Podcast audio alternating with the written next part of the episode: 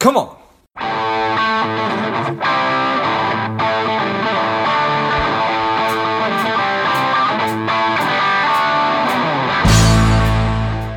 Welcome to Money Savage, Savage Approach Personal Finance. This is George Grumbacher, and the time is right. Welcome to today's guest, strong and powerful Paul Hayes. Paul, are you ready to do this? Sure. Looking forward to it. Excellent. Let's do this. Paul is a writer and lecturer, as well as the owner and principal of investorship.com, and he's the author of Spending Your Way to Wealth. I'm excited to have you on. Paul, tell us a little bit about your personal life, some more about your work, and why you do what you do. Well, I fall in the category of being a senior citizen. I retired from uh, active uh, activity uh, as a financial advisor about 20 years ago. Huh? And I've spent the last 20 years thinking about how people go about investing, some of the things that uh, they do that is so right, and some of the things we do that uh, we could probably do better if we took a little more time to think about how to invest rather than always focusing on what to invest in. When I retired, I commenced a what now is a 20 year collaborative relationship with a personality psychologist who was introduced to me as one of the top personality psychologists in the nation. Uh, Ron Smith, a faculty member at the University of Washington, uh, where he has authored numerous books uh, on the subject of psychology that have been used in universities throughout the English speaking world. Uh, and uh, he was also recently the uh, director of the University of Washington's clinical psychology department. So a man of great insights into how the mind works. And we collaborated and we put together a working uh, seminar on how people think about uh, uh, making financial decisions. And it was open to the idea that uh, people can enhance their behavior if they understand more about themselves.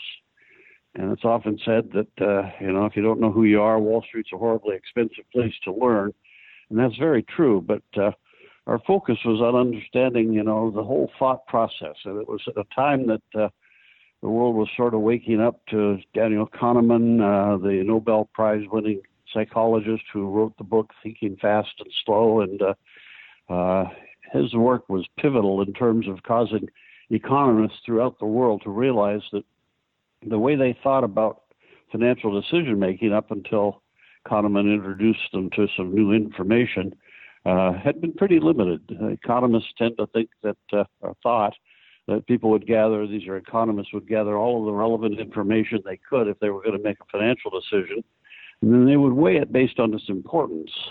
And with that proper weighting and the information they had, they'd make a decision.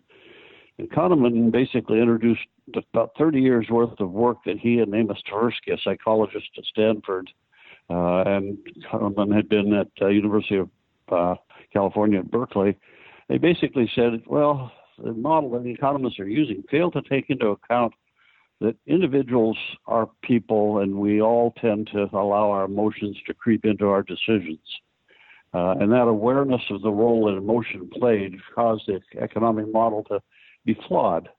And it was like a giant light switch came on for economists. They realized that uh, that this was absolutely true, that they had overlooked the heavy weighting that they needed to give to the reality that people allow their emotions to corrode their judgment.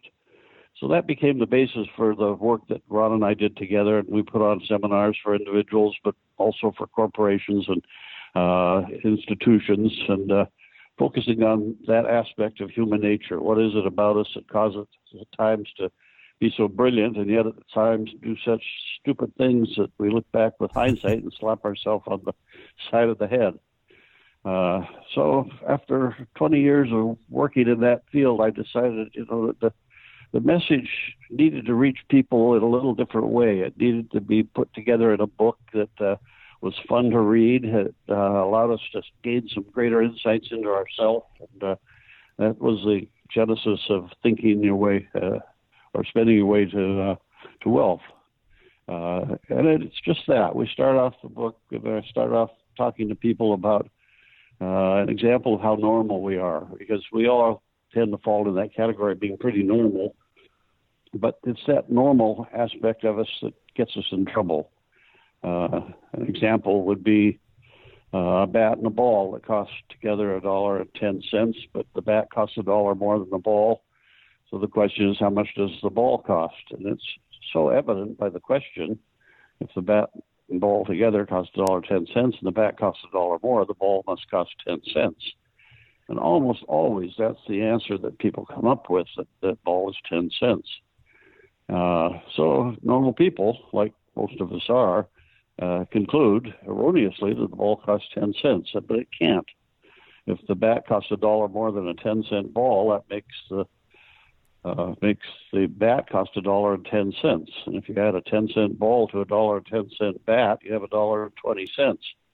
But the question started off with the two costing a dollar and ten cents. So the answer that's almost always first and foremost in people's mind, uh, and the answer that people tend to blurt out when asked, is wrong. And why is that? Well, it's because we're normal. That's the way our brain works. That's the way we think. Uh, it's intuitive. It's normal. It's quick. We don't have to think about it. We just know it. Uh, but with that quick stop and reflect, um, does it cost a dollar? Uh, ten? Uh, does it cost ten cents? And that little bit of back checking is basically the time spent just thinking about things before we react. So it's kind of thinking fast and slow, as Kahneman talks about in his book. He talks about system one in the brain as being the intuitive part of the brain. It's the part of the brain that allows us to know instantly that two and two is four. You don't have to think about it, we just know it.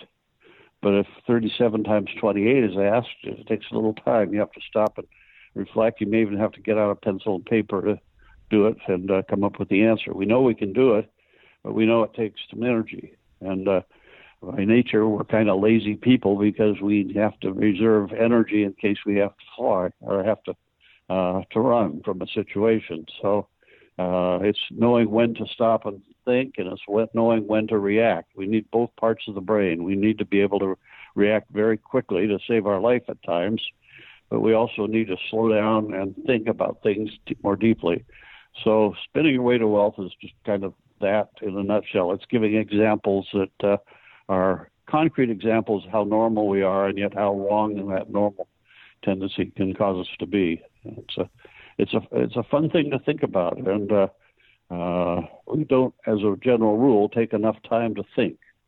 Uh, it's probably the shortcoming that we have as people. We're so busy and so preoccupied with life that uh, taking the time to really think about things uh, is important. And uh, we spend so much time trying to think what to invest in and what's the next great opportunity rather than stopping to think that it's kind of how we go about it. It's that deliberative part of our decision. It's uh, not being reactive when we don't need to be reactive, when we shouldn't be reactive.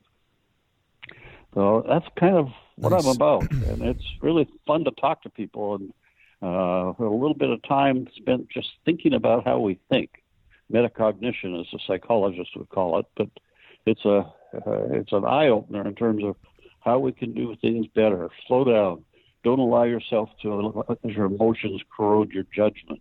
Right. Uh, the markets are up and down. We've seen that in spades in the last couple of months, but that's really not new. That's been an ongoing phenomenon with financial markets forever. Sure. Oh. We are too busy to be thinking, Paul, these days. I tell you, too much, too many things to uh, occupy our attention, and and too many shiny new fun things to be looking at. But I think you're 100 percent right, and it, it's it's fascinating that that economists have failed for so long to take into account the fact that people are people. To your point, and and I, do, do you think that it's obviously uh, a pretty important thing just to let people know, hey, you're you are not broken. You are like me and like so many other people that this is just the way that we're wired. And so now that you know that, let's let's let let's start doing some positive things about it. Yeah, well, that's exactly right. I start off the book with five very simple questions that I ask people. Uh, that bat and the ball is one of them, but they're those kinds of questions that people can answer quickly, uh, and then stop and reflect on the fact that they answered them quickly incorrectly. Uh, and that's sort of an eye opener to people because it points out the fact that, yeah, we're normal. That's a normal tendency. That's a normal answer, but it's wrong. So if we can be more aware of our fallacies there and our tendency to do that? Why is it we feel sometimes that we have to act so quickly? Uh, what motivates us to make uh, a rapid decision? If you're in a classroom, it's always interesting when I talk to a large group of people. Uh, I'll ask a question, and a lot of hands will go up very quickly. Uh, but it's real interesting to note that a lot of the hands that go up quickly are hoping people are, that are hoping they won't get called on because they don't know the answer, but they wanted to appear smart and get their hand up before anybody else could. I've been guilty uh, of that. well, we all are. I mean, uh, if you take your time to answer a, a simple question, you appear to be not very bright, maybe. And we're so interested in our self esteem or preserving our self esteem that we allow that motivation to get in the way of a higher motivation, and that is to get it right. And, uh, that's again, it's just kind of who we are. Yeah. And, uh, one of the things that uh, I enjoy doing is pointing out the enormous benefit or the enormous reward that can do that can come as a result of doing some very small things. We all know this. We all know that when we reach in our pocket to buy the four dollar latte or something, that it's only four dollars and it's something we really enjoy. And we have to enjoy life. We have to indulge ourselves at times. Uh, but we have to be able to be able to limit maybe how many times we enjoy a latte during the day.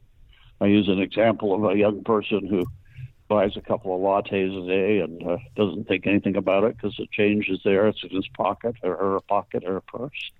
Uh, yeah, the lattes may be only three fifty or four dollars a day, but over the course of a lifetime, uh, if you adjust that latte expense for inflation, you come away with maybe a hundred something thousand dollars spent on the latte during a person's normal working lifespan.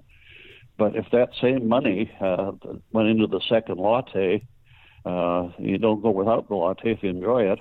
But if the second one was maybe more unnecessary than it really seemed at the time, had gone into an S&P index fund, just a low fee, non no load fund. Uh, it's sort of a proxy for what American businesses have done over time, about a million three hundred thousand dollars of forfeited wealth. so it's not just the amount of money somebody could have if they modified their behavior slightly; it's how much they forfeit uh, by by not slowing down and giving some thought to uh, not just spending versus saving, which is a bad way to look at it, in my opinion. It causes us to pit them as polar opposites, which they aren't. Uh, we spend everything we have. If we can start from that premise and just reflect on the accuracy of that, you know, assuming we don't just give our money away or bury it in a tin can in the backyard or put it under a mattress, we do spend everything we have. Uh, we may spend it when we put it in the bank, but it's spent. If we buy treasury bonds or municipal bonds or mutual funds, we're spending the money. So let's just recognize that and then give some thought to the fact that if we reallocate what we spend and we allocate more of our money in the direction of things that have future value instead of no future financial value, uh, that money that gets reallocated can make the difference between being very, very uh, financially secure in life versus having a lot of regret. Yeah. The last chapter of the book uh, is a very short chapter, and it's not even called a chapter number, it's just the final chapter.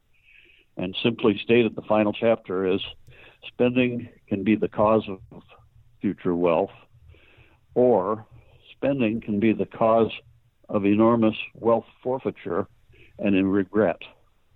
Your choice. Damn. And Amen. so, what we need to do is stop. And every time we make an expenditure, we need to think of the long term consequence. Not just spending money, but spending anything, spending our time. Are we spending our time in a productive way? Mm. Will it have long term benefits? Will it create a wealth of great memories, which is an important wealth to have? Maybe a wealth of integrity by spending time doing something worthwhile, or a wealth of knowledge by spending our time being educated. Because uh, the book, Spending Your Way to Wealth, conjures up the idea that it's all about money. But it really isn't. Wealth is an abundance of something of value. It can be a valuable thing, something other than money and spending is just an exchange of one thing of value for something else of greater perceived value. It doesn't have to be money. So it's not just a book about money.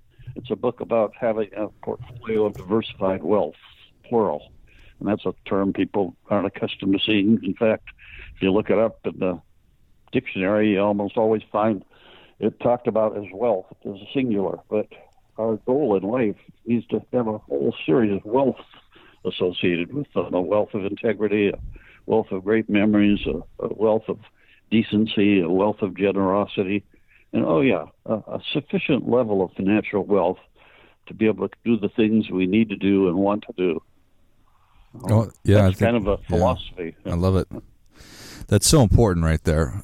Paul talking about wealth is an abundance of something of value. And yes, we do oftentimes, I know I do, just think about it in terms of, of, of money or investments. But, but you're right. It's, it's, it can be, it can be so many other things. Certainly time and attention and gratitude and all of those things. So being able to frame it in that way, uh, I think is something that people can really really get their arms around and if you can train them or if we can help people to to be more mindful of of making those those decisions about spending how am I going to spend uh, this this five dollars? How am I going to spend this twenty minutes? How am I going to spend you know my, my, my attention? Am I going to read? Am I going to scroll through social media? Am I going to go on the internet?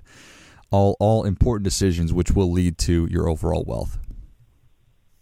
Yeah, you got it. That's uh, you know that just uh, is just slowing down and thinking about what's important in life, and realizing that if all we have at the end of the day is a wealth of great memories, and we go to the grocery store, the clerk says it'll be sixty-eight dollars for your basket of groceries, and you look them in the eye or her in the eye and say, you know, I got a lot, I got a wealth of great memories.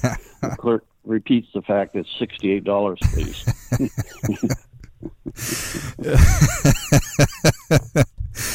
Uh, I think that's great. well, perfect. Well, Paul, Savage Nation is ready for your difference making tip. What do you have for them? well, I guess the tip would be to uh, slow down, calm down, uh, think more about what it is you're about to do, uh, and think about the long term consequences of everything you spend. But when you spend money, make sure every decision on how to spend is is greeted with the thought, how do I want to allocate this spending? Am I allocating it in a way that's going to satisfy a, an emotional need or a psychic need? Uh, or am I spending it in a way that's going to have some long term favorable consequences, financial and otherwise? But uh, we take it, uh, we spend so much time spending. It's one of America's great pastimes. You know, we do it for entertainment. We do it for emotional stimulation. We do it for ego satisfaction.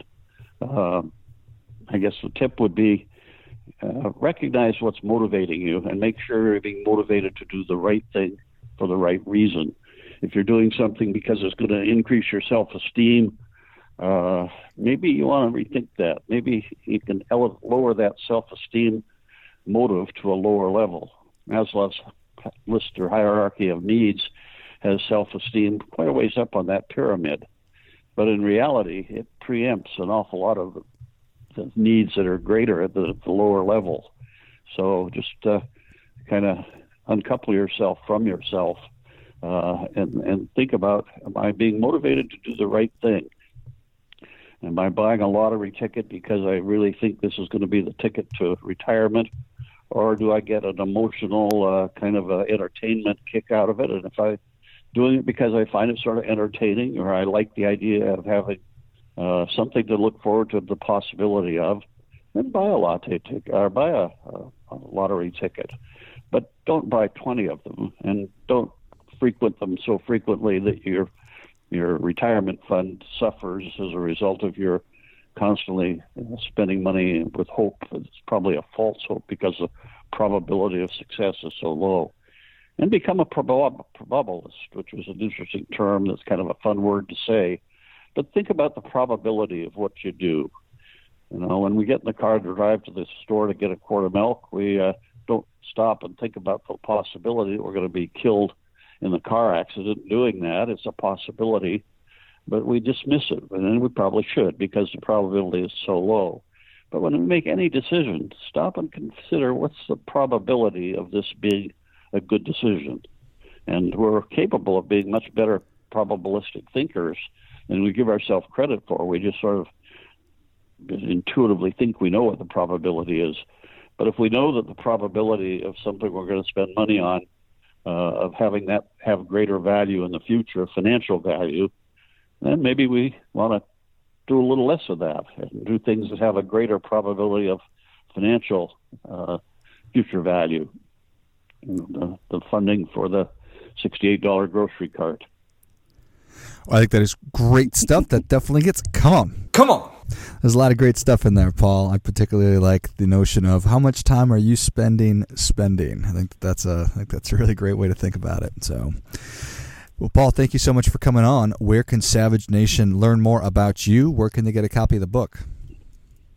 Well, start by going to investorship.com, which is a new word, but it's a word that describes a philosophy, and it's that philosophy that guides a person's thinking when they spend. And so at investorship.com, we'll give you some background on the book. It's uh, got hot links into Barnes and Noble and Amazon and the bookstores that you can find the book in. Uh, and it'll give you some more background on me. Uh, I'm not trying to sell anything anymore. I put some what I thought creative thoughts into the book, things that I think can be helpful, and uh, I think if somebody will take the time to read it, they'll not only hopefully enjoy it, but they'll get some guidelines and some thoughts that probably are a little different than they've seen elsewhere. Tried to work or put things in different perspective and cause us to think about things that we may think we know a lot about, and maybe we do, but we may not think about them the way that we could. And if we thought about things a little differently, we might do things differently. And if we did things a little, a little differently, we'd probably get different results, and uh, hopefully those results will be long term more success financially as otherwise. Oh, I appreciate that. Well, Savage Nation, if you enjoyed this as much as I did, show Paul your appreciation and share today's show with a friend who also appreciates good ideas. Go to investorship.com, pick up a copy of Spending Your Way to Wealth and all the other great resources that Paul has put the time into creating. Thank you again, Paul. Thank you, and have a great day. You as well. And until next time, keep fighting the good fight because we are all in this together. Spending too much time on social? Is your daily screen time over two hours? Are you a little bit overweight? Not saving enough money? Any or all of these are familiar. Strive could be for you. The Strive two week online boot camp will help you to detox your mind, body, and money getting you on your way to a happier, healthier, wealthier, and more confident life. Go to strivedetox.com, S T R I V E D E T O X.com, and get your mind, body, and money right.